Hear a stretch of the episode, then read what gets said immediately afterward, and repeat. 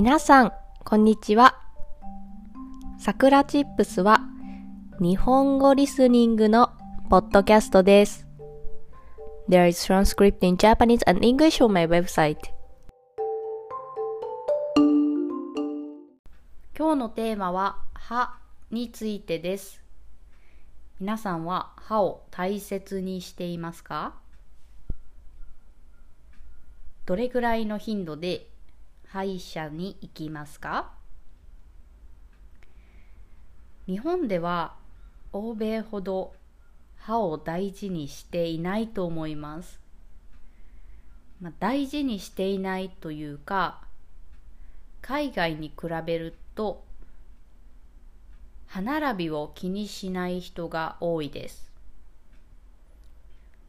実際は気にしているのですが、えー、歯列矯正をしている人は海外ほど多くありません。歯並びが良くないけれども一回も歯列矯正をせずに大人になっている人も多いです。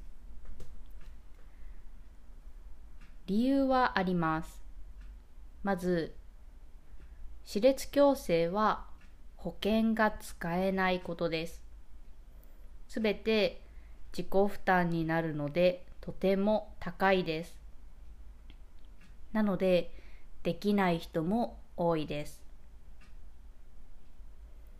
そしてもう一つの理由は多分考え方だと思います。日本の女優さんとかアイドルで八重歯という歯がある人がいます。それが海外では良くないものというイメージがあると思うのですが日本ではたまに可愛いチャームポイントだと言われたりします。私的には可愛いとは思わないのですがまあそういう雰囲気があります。